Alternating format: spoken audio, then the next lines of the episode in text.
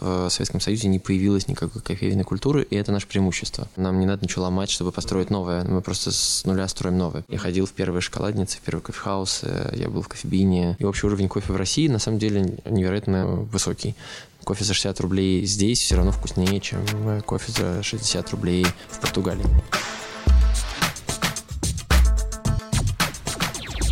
Привет, это Ян Потарский и рубрика «Стрелка Мак» для «Стрелка подкаст». Сегодня напротив меня сидит сооснователь и обжарщик кооператива «Черный» Артем Тимиров. Мы поговорим о том, как в город пришла кофейная культура, обсудим экономику одного стакана кофе в кооперативе «Черный» и, видимо, узнаем, почему Артем отказался пить кофе из нашей офисной кофемашины.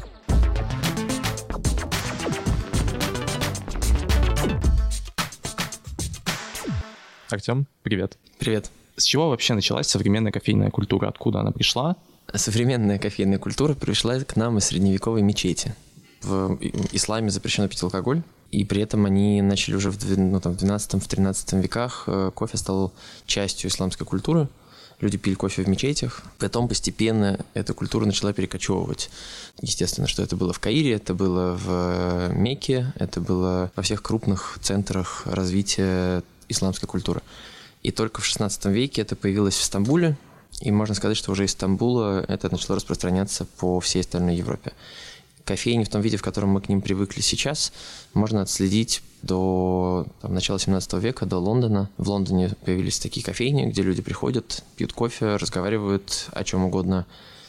Это были места, которые были непосредственно связаны с развитием общественного пространства вообще. Есть такая книжка у прекрасного э, философа, которого зовут Бермас, про возникновение общества как такового и про роль салонов и кафе в этом. Роль кофеин – это вообще была какой-то такая центрообразующая история для возникновения городских общественных пространств, потому что в кофейнях собирались э, мужчины в первую очередь. Это важный момент, естественно, сегодня невозможно об этом не сказать, потому что есть отдельное еще исследование про то, что женщины собирались во время зарождения суфражистского движения в чайных а не в кофейнях. Это, конечно, в том числе про исключенность женщины из городских пространств до 19 века даже. В любом случае, вот мы можем да, говорить про то, что эти кофейни – это место, где люди встречались, общались, обсуждали политику, дебатировали, заключали сделки. Ну, то есть это известный исторический факт о том, что лондонская биржа зародилась в кофейне. А насколько кофейни того времени были похожи на кофейни, в которые мы ходим сейчас? Конечно, они вообще не были похожи. Это в первую очередь место, где люди едят, и кофе — это конечно, был продукт, который пили там в первую очередь, и отличало их от таверн то, что там чаще всего не подавали алкоголь. Это большие-большие пространства, в которых э, совершенно по-другому устроены, естественно, столы и все остальное. То, что мы привыкли сегодня видеть как кофейни, появилось только в середине 20 века. Это связано в первую очередь с желанием промышленного капитала контролировать рабочих. Mm-hmm. До появления и до распространения кофейной культуры Э, рабочие пили пиво, рабочие пили какие-то дешевые напитки алкогольные. Это было дешевое вино, это было пиво.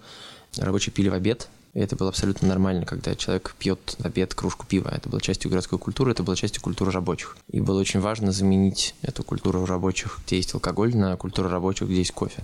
Крупный промышленный капитал очень активно способствовал пропаганде кофейной культуры – и в, на многих заводах появились кофе-брейки, и это было частью вот этого вот изменения, которое было им нужно для того, чтобы рабочий был более дисциплинирован и собран э, на производстве. Угу. Это совпало с тем, что в кофе тоже случилась небольшая революция, связанная с производством продукта. В начале, когда кофе продавался, это был дорогой продукт. Это был продукт, который могли себе позволить все равно только люди с высоким достатком. Потому что обжаривать кофе – это был очень трудоемкий процесс. Обжарочной машиной должно было управлять минимум 8 человек. И при этом выхлоп там с одной загрузки был не очень большой. А в 1864 году когда у нас отменили крепостное право, там э, была изобретена кофемашина с барабанным, которым мог управлять один человек. И с нее началась уже следующая волна развития индустрии, потому что процесс производства очень сильно удешевился, и кофе стал гораздо доступней. Так появились первые крупные кофейные компании, например, Folgers, и они, в общем и целом, Folgers, Maxwell House были первые компании, которые делали рекламу вообще, в принципе, в истории рекламы. И это для них было необходимо, потому что нужно было расширять аудиторию продукта в принципе. И на кого они ее расширяли? На рабочих. А как тогда была устроена вот а, экономика кофе, в том смысле, что очевидно, что кофе варили не там, где добывали кофейные зерна, где их обжаривали. Вот получается, это с какое время? Это конец 19 века, то есть все еще есть э, какие-то колонии, и, как я понимаю, все это добывалось там. То есть здесь еще примешан какой-то вот такой колониальный элемент. Э, в XIX веке, как, в общем-то, и сегодня, практически никого не волнует колониальный элемент в кофе, кроме пары отморозков вроде нас. То есть, на самом деле, даже если просто сделать анализ литературы, то литература о кофе и колониях, она есть только в академиях, и даже в академиях ее не очень много это все еще тема, которая очень мало изучается и которая мало рефлексируется. А если мы говорим про культуру непосредственно в Америке или в Англии mm-hmm. того времени, это вообще никого не волновало. Потому что колониальные товары были повсюду. Чай, шоколад, какао. Mm-hmm. Поэтому, да, кофе добывался в колониях, привозился, ну, там, либо в Англию, понятно, либо в Америку, про что мы не говорим. Ну, с Европой такая же схема работает. Дальше он в этой стране, естественно, обжаривался и дальше уже продавался. И до появления первых брендов типа Folgers и Maxwell House кофе продавался на развес, а они, когда удешевилось производство, они были одними из первых, кто начал продавать его в упаковках. Когда ты покупаешь кофе не на развес, а покупаешь килограмм или покупаешь там 250 грамм, и это в том числе способствовало распространению продукта, потому что они изменили форму его продажи. А что пили тогда? Вот как, как это называлось тогда, например? Это называлось кофе. Э, это серьезно называлось кофе. Конечно, кофе пили в первую очередь черным, но туда могли добавить молоко. Он просто заваривался в кофейнике, но то, что пили все, тоже как массовый продукт, это было просто зерна, которые кипятили, ну, как бы там, понятно, мололи, mm-hmm. и потом как бы кипятили в кастрюльке, и вот, и вот получался кофе. Э, никаких профессиональных кофейников до конца 19 века не было, которые можно было бы использовать в кофейне. Это, ну, все равно большую часть времени до изобретения эспрессо-машины это были такие вот э, чайнички, в которых заваривались молотые зерна, и потом все это разливалось. Потом вначале появились фильтры бумажные, э, через которые стали заваривать, и это чуть-чуть улучшило, в том числе, качество продукта. И потом с начала 20 века начали появляться машины, которые варили кофе паром, которые уже варили чуть-чуть более концентрированный напиток, но самое главное его преимущество было в скорости. И ну так уже в кофейнях начали ставить такие штуки. А эспресс-машины, как мы привыкли к ним сегодня, стали появляться в кофейнях только после Второй мировой войны, потому что они были сделаны только в 30-е годы. И ну, во время Второй мировой войны, понятно, всем было не до этого, и поэтому только когда она закончилась, они стали появляться. И уже в конце 40-х, начале 50-х появились кофейни, в которых вот есть эспрессо-машина, есть эспрессо, есть эспрессо с молоком. То есть тогда уже можно было прийти в кофейню и сказать, можно мне, пожалуйста... Эспрессо. Эспрессо. Да, да, да. Это, это прям активно стало распространяться в 50-е. Вначале это появилось, естественно, в Италии, потому что в Италии запатентовали одну mm-hmm. первую эспрессо-машину и там появилась эта культура эспрессо-баров. Ты приходишь в кофейню, это выглядит как бар, то есть там просто огромная длинная стойка, практически нет посадок. Это в первую очередь именно ну, как бы место, где люди стоят. И это привлекло очень быстро внимание англичан, и в 50-е годы уже в Сохо появились в Лондоне первые эспрессо-бары итальянские. Угу. И так постепенно это начало распространяться. А если пик такой популярной городской кофейной культуры пришелся на послевоенное время, что было с кофейной культурой, например, в СССР, на территории СССР? На территории СССР кофейной культуры как таковой не существовало, потому что в стране было всего несколько кофеин. В Москве это было кофейня «Птичье молоко», это то, где сейчас находится НУР. Угу. А в Петербурге это была кофейня «Сайгон», такое суперизвестное место, там подавали кофе и портвейн, и там тусовались все петербургские художники, интеллигенты, и это было очень модное место.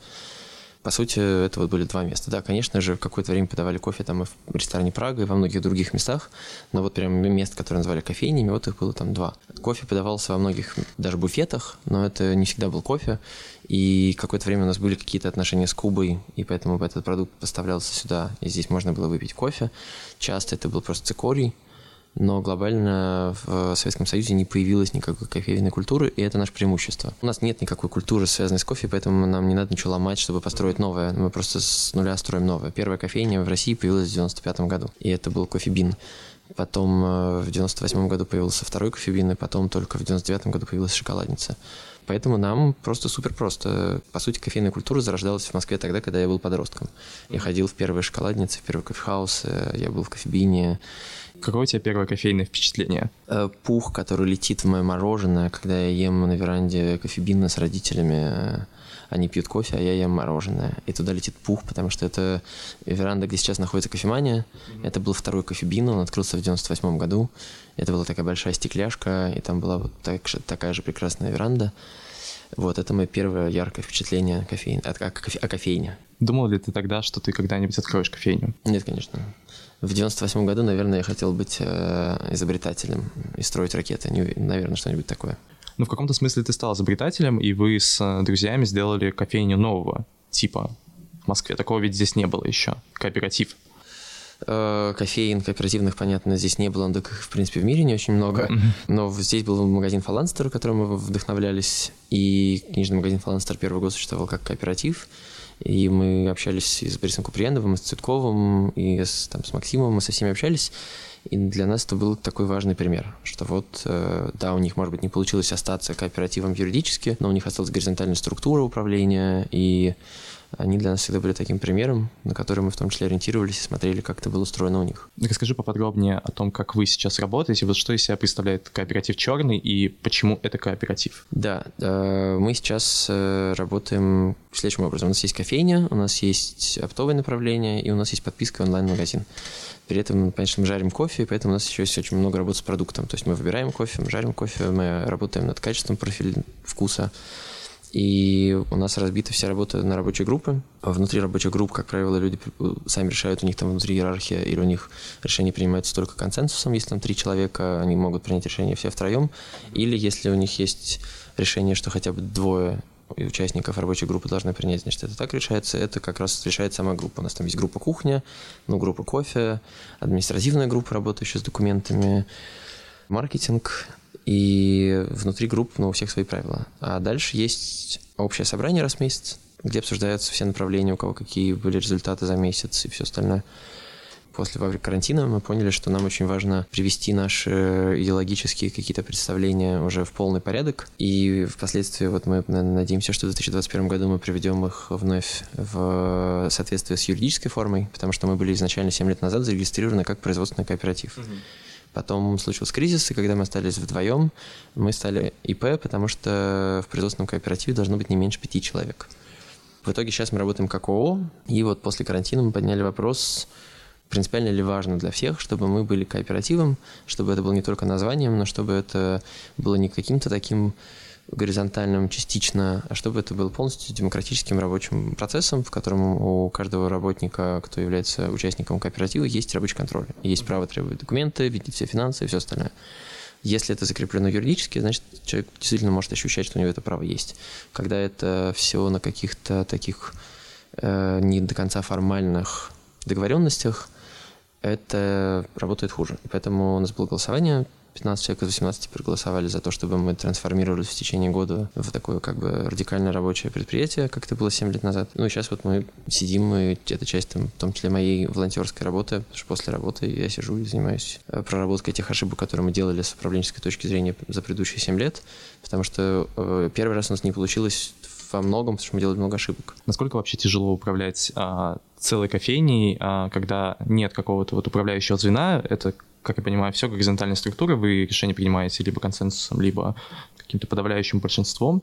Есть ли вообще в Москве кто-то, кроме вас, кто работает в сфере общепита? Потому что обычно, когда человек приходит, например, ну, куда чаще всего ходят люди в городе, они ходят в какой-нибудь, например, не знаю, в Макдональдс. Например, они приходят, они видят а, кассира за кассой, менеджера, который орет на кассира за кассой, старшего менеджера, который орет на другого менеджера, они видят иерархию, она прям, ну, будто бы бросается в глаза.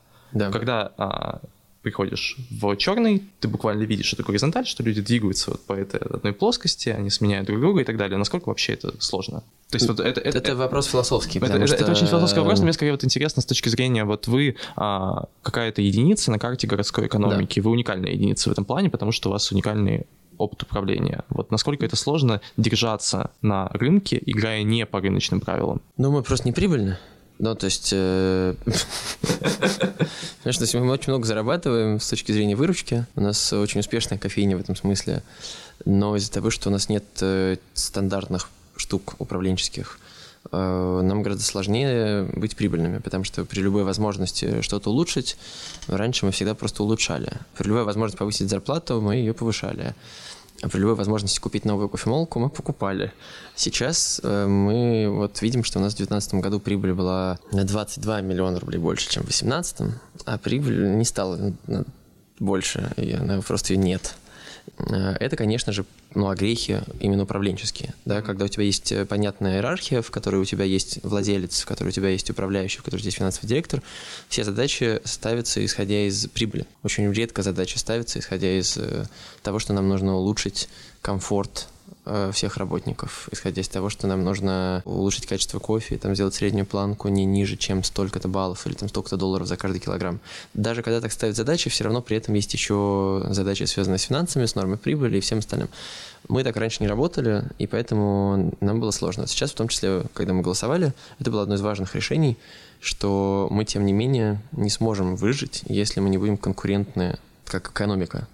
А экономика без прибыли, она не конкурентна. И во время карантина мы это поняли, потому что у нас как бы нет подушки безопасности, у нас просто есть оборот. И за счет этого оборота мы там протянули какое-то количество времени, но если бы у нас не было поддержки со стороны сообщества, и если бы мы очень быстро не перестроились на другие рельсы, мы бы просто не смогли вообще выжить. И поэтому, да, сейчас мы понимаем, что вот, окей, мы будем кооперативом, но при этом мы должны строить план работы, в том числе исходя из того, что каждый год должна быть какая-то прибыль, и мы будем, ну, как бы брать все равно те инструменты, э, которые есть в обычной кофейне, в обычной компании, в которой есть задача получить прибыль. Отличать нас будет от этого только то, что э, если у тебя 15 человек из 18 являются учредителями, то прибыль получают 15 человек, а не один, а не два столкновение с тем, что у вас нет финансовой подушки, что вы не можете конкурировать с остальными, привело к тому, что вы будете меняться. Вот как ты думаешь, будет ли также меняться а, структура рынка общепитов в городах, будут ли какие-то, не знаю, философские изменения или скорее больше экономические изменения на рынке Москвы. То есть вот появится больше мест с формой управления, как у вас, например. Нет. Все достаточно просто. Люди не любят рисковать в принципе. Для того, чтобы сделать кофейню по обычной схеме, нужен один человек, который готов рискнуть. Для того, чтобы это был кооператив, кофейня не может делать меньше там, 8 человек. То есть у нас там в общей сложности 18 человек, но при этом мы делаем не только кофейни, у нас много направлений. Но сейчас нам не хватает людей, все работают 6 дней в неделю. Если бы мы сейчас э, набрали полностью команду, то было бы 25 человек. Но это практически невозможно, когда 25 человек берут и рискуют. И такие, а, давай. Но даже если мы говорим про 8 человек, то есть это столько, сколько вот минимум нужно для просто функционирования кофейни, если нет своей обжарки, нет там своей кухни, а вот просто кофейня. И когда 8 человек э, рискуют такая вероятность, она не очень высокая. Когда мы 7 лет назад искали команду, э, изначально было два человека, которые были готовы рискнуть. Это я и Паша. И мы решили, что мы... Потом появилась Варя, и вот мы втроем дальше думали, а как нам искать всех остальных. Нужно минимум 10 человек. Вот мы посчитали, что вот при всех вводных данных нужно 10 человек. И решили, что мы отправим письмо, рассказывающее об этой идее тем людям, с которыми мы готовы проводить почти 24 часа в сутки, 7 дней в неделю, потому что мы понимали, что первый год это так и будет. И мы написали письмо, из всех там, не знаю, 40 человек, которым мы написали письмо, 10 захотели прийти поговорить об этом, услышать э, подробности. Мы встретились, из этих 10 только двое согласились. И нужно настолько верить в идею того, что это должно быть устроено как-то альтернативно, что я не думаю, что сейчас это очень возможно. Я при этом вижу, что открываются книжные магазины по-прежнему по всей стране, угу. похожие на фаланстер изначально, в который горизонтально устроены и все остальное. Ну, может, с книжками как-то легче, хотя мне кажется, что... На кухне просто стоять не нужно. Не так много знаю левых, которые стоят на кухне. И я думаю, что это одна из причин, почему в книжках это происходит, потому что часто люди приходят к левым идеям через книжки, и они так там и остаются не знаю, что-то вот леваков, которые работают на кухне. Знаю всяких анархистов, которые работают в барах пивных но при этом они не устроены как кооператив, потому что все равно это история про прибыль, это история про риски. Крайне редко идеи бывают так доминирующими над э, экономикой, чтобы человек такой, ах, не получится, и фиг с ним. А сейчас э, ну, у нас как бы эта история с столкновением с карантином, это не только история про финансовую подушку, это история про то, что а зачем так дальше жить? Ну, то есть, если ты что-то делаешь ради денег, значит, нужно четко это озвучить. И все должны, значит, остальные 18 человек тоже четко это озвучить, что нам не нужна ответственность, нам не нужно все это горизонтальное управление. Мы сюда пришли за зарплатой, мы никакой ответственности не хотим. Платите нам зарплату, давайте нам гарантии, и все. То, как это устроено на самом деле сейчас. Все официально трудоустроены, у всех белые зарплаты, у нас есть гарантии, во время карантина никто не получил денег меньше, чем получал всегда, мы не сокращали зарплаты, никто не был уволен. Честный капитализм. Но если это не ради этого, а ради того, чтобы мы строили какую-то другую форму жизни, то все должны тоже это четко ну, сказать. Потому что если эту другую форму жизни хочет строить не там три человека и не четыре в команде, а 15, mm-hmm. то тогда, озвучивая это, на самом деле гораздо легче всем мириться с теми какими-то минусами которые есть. У этого много минусов. Многие процессы медленнее. Нужно гораздо четче продумывать на самом деле процесс принятия решений для того, чтобы процессы были быстрее. Потому что в обычной компании процессы быстро по разным причинам, потому что они изначально строятся, чтобы быть быстрее. Они ну, да, строятся есть целая не... культура менеджмента, то есть люди, да. которые просто ускоряют процесс. Да, они строятся не для того, чтобы а, быть максимально комфортными, они строятся для того, чтобы быть максимально быстрыми и эффективными. И мы понимаем, что нам нужно совместить эти две культуры, потому что только тогда мы можем быть конкурентны что если мы будем принимать решение, ну, знаете, есть там известный анекдот про лампочку. Десять анархистов в кооперативе собрались, чтобы решить, кто поменяет лампочку. Через четыре часа они пришли к решению, кто ее открутит ну, условно, да, там, может быть, анекдот звучит как-то более смешно. На самом деле, 7 лет назад все так и было. Мы могли 4 часа обсуждать какую-нибудь херню, которая сейчас, например, у нас решается очень просто. У нас есть группа завхоз, и у нас есть один человек, который отвечает за эти вещи. Это его задача купить лампочку и поменять лампочку. Все. Но я знаю кучу примеров из кооперативов в Европе и в Америке, что эта проблема, она все еще остается. Есть, например, кооперативное там одно кафе в Англии, и я периодически читаю, что они пишут о том, как у них там происходят процессы. И вот они могут реально два часа обсуждать, не поменять ли им э, баночку для кетчупа на всех столах. Это, значит, это как выбор между Pepsi колой и Coca-Colой. То же самое, как будто какой формы баночка для кетчупа на столе не не сделает э, жизнь каждого работника этого ресторана хуже, если у него не спросят об этом. И если в этом ресторане появится человек, который отвечает за такие вещи, то как будто это никак не ущемляет права этого рабочего, потому что на самом деле его права экономические, они касаются того, куда тратить прибыль, сколько денег уходит на эти сраные красивые баночки, может быть, эти деньги стоило бы потратить на увеличение зарплат. Вот эти вещи его касаются. А какой формы эта баночка его абсолютно не касается. Это может его касаться, но это не очень эффективно, и это бесит всех остальных людей, которые, например, уже это обсуждали пять раз категория веры, наверное, не, не очень правильная в этой ситуации, но спрошу именно так. Спустя столько лет ты веришь, что, что ваше дело оно в каком-то смысле будет успешным. Все зависит от того, как мерить успешность. Ну да, успех это очень, как бы к тому Если же... мерить экономическую успешность, мы очень успешны. Угу. Да, у нас там оборот 50 миллионов рублей мы успешны. Мы, ну, как бы не зарабатываем деньги, потому что мы просто не умеем зарабатывать деньги, да, мы не понимаем, где прибыль, как это вообще все происходит. Но это вопрос того, как мы будем учиться и научимся ли мы, или там, может быть, просто наймем финансового директора, и нам не надо будет этому учиться. Но есть разные варианты.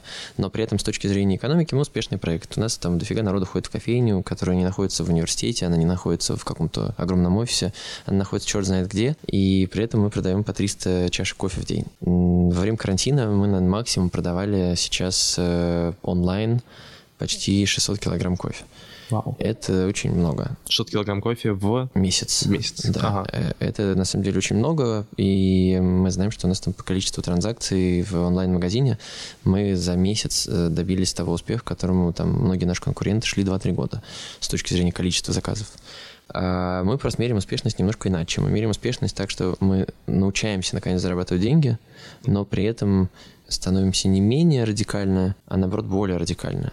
Тот демократический процесс рабочий, который у нас был выстроен, и который был в некоторых местах горизонтальным, в некоторых не до конца горизонтальным, что он становится абсолютно прозрачным, и он становится абсолютно демократическим, как вот если бы мы просто делали такой радикальный рабочий кооператив, как это было 7 лет назад ты очень честно и открыто говоришь о цифрах, которые связаны с там, вашей прибылью и так далее. Это редкость, потому что обычно, не знаю, там человек, который работает с финансами, подписывает кучу бумажек о том, что он не должен и не хочет говорить о тех финансах, с которыми он работает. И в целом, типа, о вас можно сказать, что вы за честность. Можешь ли ты для наших слушателей в нескольких словах описать вот экономику одного кофейного стаканчика? Ну, там есть всего там, три компании в России, с которыми мы работаем сейчас. Потенциально их могло бы быть там чуть больше. В, в России много сейчас хороших импортеров, но есть три просто суперских импортера, вот мы с ними работаем. Часть кофе, который мы покупаем, э, там, вот, ну, за весь 19 год, например, большая часть кофе, это был кофе, который мы купили исключительно для себя. То есть его нельзя было купить в стоке. То есть ты не можешь открыть чей-то прайс-лист и увидеть там такой же кофе они все ездят в какие-то страны, и вот они привозят образцы свежего урожая, скажем, 40 кений. Мы их пробуем, и мы говорим, нам вот эту, вот эту, вот эту. И все, и дальше через там полгода эта Кения уже приезжает в Россию, и она есть только у нас. И из-за того, что мы говорим об этом, когда это образцы, Получается, что импортер э, чуть-чуть меньше рискует, потому что ему не нужно будет потом этот кофе кому-то продавать, он нам его уже продал по контракту. И поэтому он делает чуть-чуть меньше свою маржу, и получается, что для нас это возможно включать классный, хороший кофе в нашу экономику. Если мы бы там этот кофе не купили, то, вероятнее всего, из этих 40 там, лотов он бы себе в прайс взял 3. Соответственно, их 100 грамм привезли, пожарили на лабораторном ростере, дальше вы их пробуете, и вот, ну, как бы он для себя выбирает 3, условно. Остальные только если их кто-то из обжарщиков берет себе под контракт. Мы раньше покупали кофе либо вот на таких вот каппингах, когда привозят образцы. Э, какую-то часть кофе мы уже покупали, ну, мы брали образцы, договаривались сами с некоторыми экспортерами в странах происхождения. А весь кофе из Эфиопии мы покупаем напрямую у нескольких фермеров в Эфиопии. Вот мы уже два года подряд ездим в Эфиопию, соответственно, там большая часть нашей Эфиопии мы покупаем напрямую. Весь остальной кофе, да, мы покупаем через импортеров, но вот до этого года это было все так вот на таких каппингах. В этом году никто никуда не ездил, и сейчас мы меняем структуру своей работы, мы пытаемся как раз перейти на полностью большую часть образцов получать самим из Колумбии, из Кении, из Гватемалы. Импортеры при этом нам точно так же помогают, потому что мы не можем привезти кофе без импортера. У нас нет денег, чтобы заморозить 10 миллионов рублей, когда мы покупаем кофе на год вперед. А импортер эти деньги замораживает, и потом мы в течение месяца выкупаем то количество кофе, которое нам нужно. И так получается, что мы платим за каждый килограмм здесь условно от 9 долларов в среднем до 13. Из этих условно 9 долларов, если мы говорим, что вот, например, про 9 долларов, фермер получает 5,5. Все остальное это логистика, НДС, доход импортера и все остальное. Если это кофе, который стоит, э, ну, скажем, 15 долларов, фермер получает из этого в районе 9. А НДС у нас в стране 20%, и когда кофе заезжает, соответственно, вот из этих 15 3 это НДС. Если мы говорим про, скажем, кофе, который стоит 60 рублей, то там компания платит здесь, в России, скажем, не 9 долларов, а она платит 3,5. Покупается на бирже, там нет ни речи про каких фермеров. Условно, когда это кофе у фермера, он его вырастил, он собрал ягоды, и либо дальше он обработал его на своей ферме, либо он сдал эти ягоды на какую-то станцию обработки, но при этом станция обработки с ним как-то очень сильно партнерится, раз мы все еще знаем, что это кофе этого фермера. Потому что обычно, если фермер сдает ягоды на станцию обработки, то его имя исчезает в этот момент, потому что эти ягоды смешиваются с ягодами от других фермеров, и ты потом покупаешь кофе от станции обработки. Ты просто знаешь, что ягоды собраны где-то в округе. Пулом фермеров. Да, пулом фермеров в округе. Ага. А если ты знаешь имя фермера, вероятнее всего, он сам обрабатывал кофе, либо это сухая обработка, которая не требует особых э, машин, либо это мытая, какая-то примитивная. Ну, в Центральной Америке у многих есть и в Южной такие какие-то небольшие обраб... ну, станции обработки маленькие, поэтому многие фермеры обрабатывают кофе сами. И тогда ты знаешь, что это вот от него кофе. Все. Если это кофе от станции, то ты хотя бы знаешь станцию, регион, и очень четко все равно знаешь теруар. И дальше уже, если ты работаешь с этой станцией вплотную, если ты доплатишь, например, станции, и скажешь, что вот ягоды от этого фермера, пожалуйста, обрабатывайте отдельно, ты они тебе скажут, окей, доплачивай, ага. все, они обработают их отдельно, ты будешь покупать кофе от этого фермера, если, например, у него нет своей станции. Но эти деньги все равно будут оставаться на станции. Нет, нет фермер получит свои, дополнительные деньги, естественно, пойдут на станцию, mm-hmm, конечно. Mm-hmm, mm-hmm. Если ты покупаешь кофе за 3 доллара на бирже, ты не знаешь даже станции. Ты в лучшем случае знаешь регион. Скажем, вот делится у тебя Гватемала условно на 9 больших регионов. Угу. Вот у тебя там будет написано Гватемала, Антигуа. Вот, это будет кофе с биржи. С какой он станции, с какого конкретного региона в Антигуа, этого всего ты не будешь знать. Угу.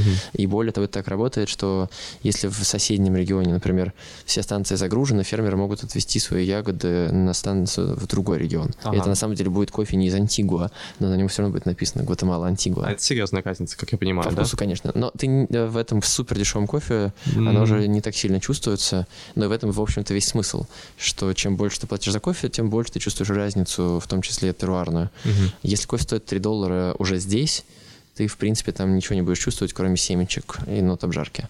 Чтобы в кофе вообще был какой-то вкус, э, ну, он будет стоить здесь, ну, ну минимум 5 долларов.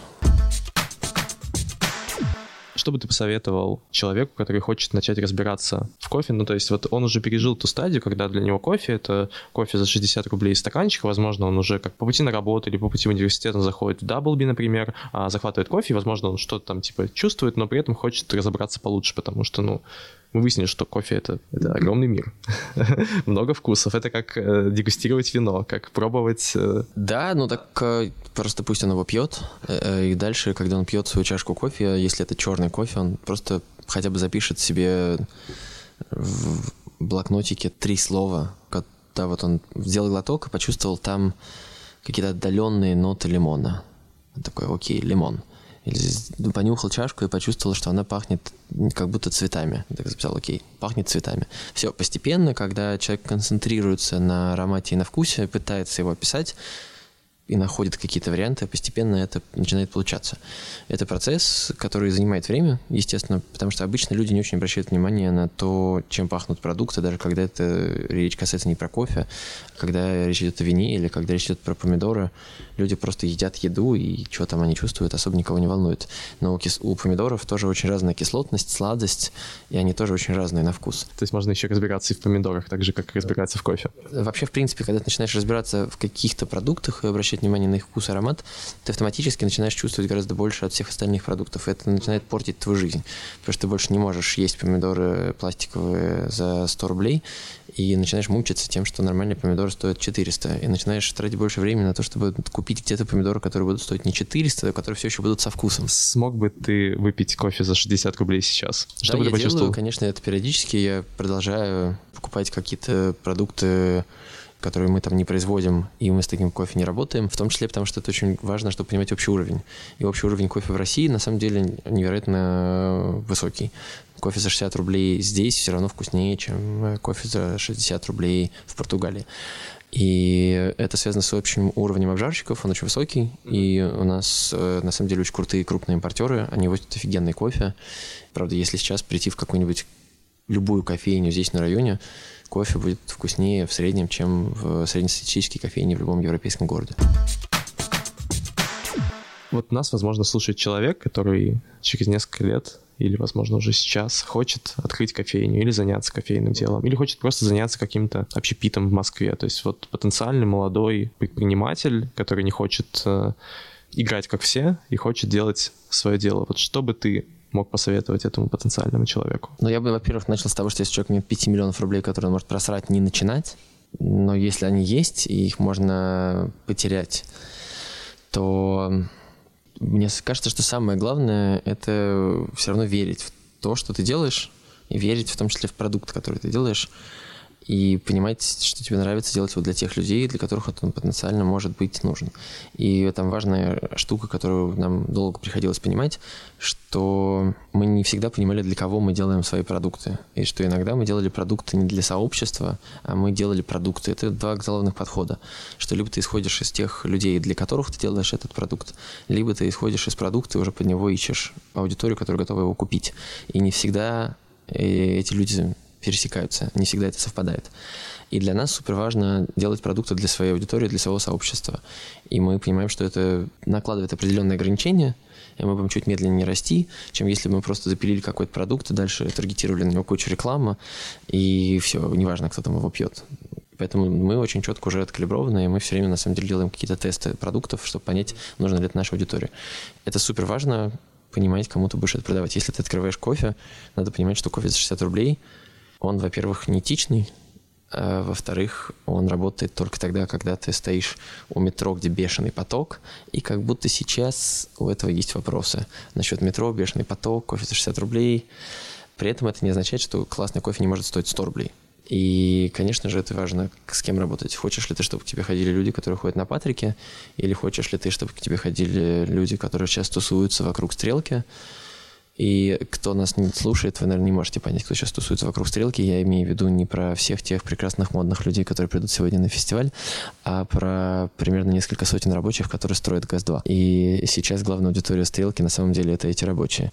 И это вопрос того, ну, а кого ты хочешь видеть в своей кофейне. И если ты хочешь видеть э, вот этих прекрасных э, мужиков рабочих, которые тоже с удовольствием выпьют кофе, то и нужно под это подстраиваться. Если ты их не хочешь видеть, то очень всегда есть легкий способ задрать цены цены, и все, и сделать недоступным. Это, например, маркетинговая стратегия таких мест, как кофемания. Как бы часть маркетинга — это ценовая политика.